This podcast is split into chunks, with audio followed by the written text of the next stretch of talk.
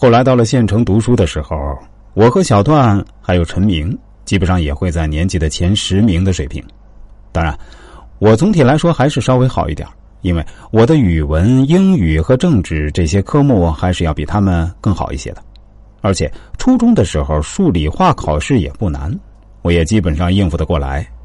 但在初中的时候，我就基本不去参加学校组织的数理化奥赛培训了。我那时候开始就更乐意啊，把自己往一个文科生的方向发展了。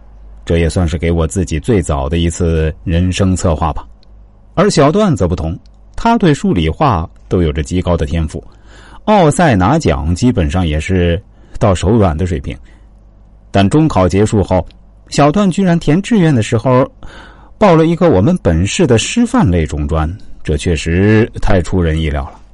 要知道，我们读初中中专已经不吃香了，人家刘强东在八十年代就知道读中专不如读大学好啊。而且师范类中专毕业只能教小学，我真搞不懂小段为什么会这样操作。以他的实力，进入高中后数理化的优势会进一步扩大的。初中时候才学了多少数理化知识呀？而且。他的英语和语文也不差呀，当然，另一方面我也想到了，肯定是他父亲要求他这样做的。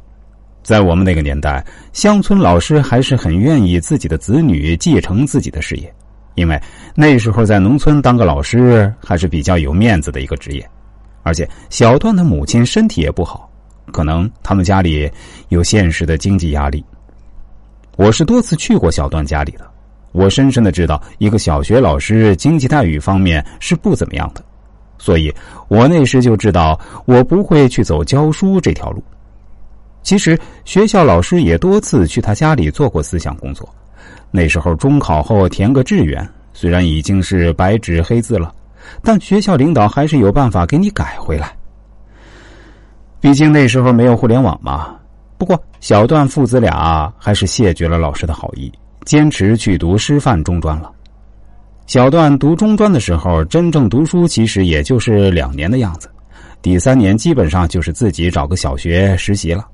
所以，在我读高三的时候，有一天下午，小段还跑到学校来看了我一次。但那时候我忙于高考，也没有特别的招待他。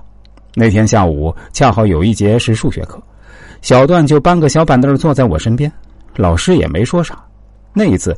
老师是在复习等比数列的知识点，小段从来没有读过高中，他居然很快就知道了等比数列是怎么回事而且老师在讲题目的时候，他也听得津津有味，这让我感觉到太惊讶了。这小段绝对是个数学天才啊！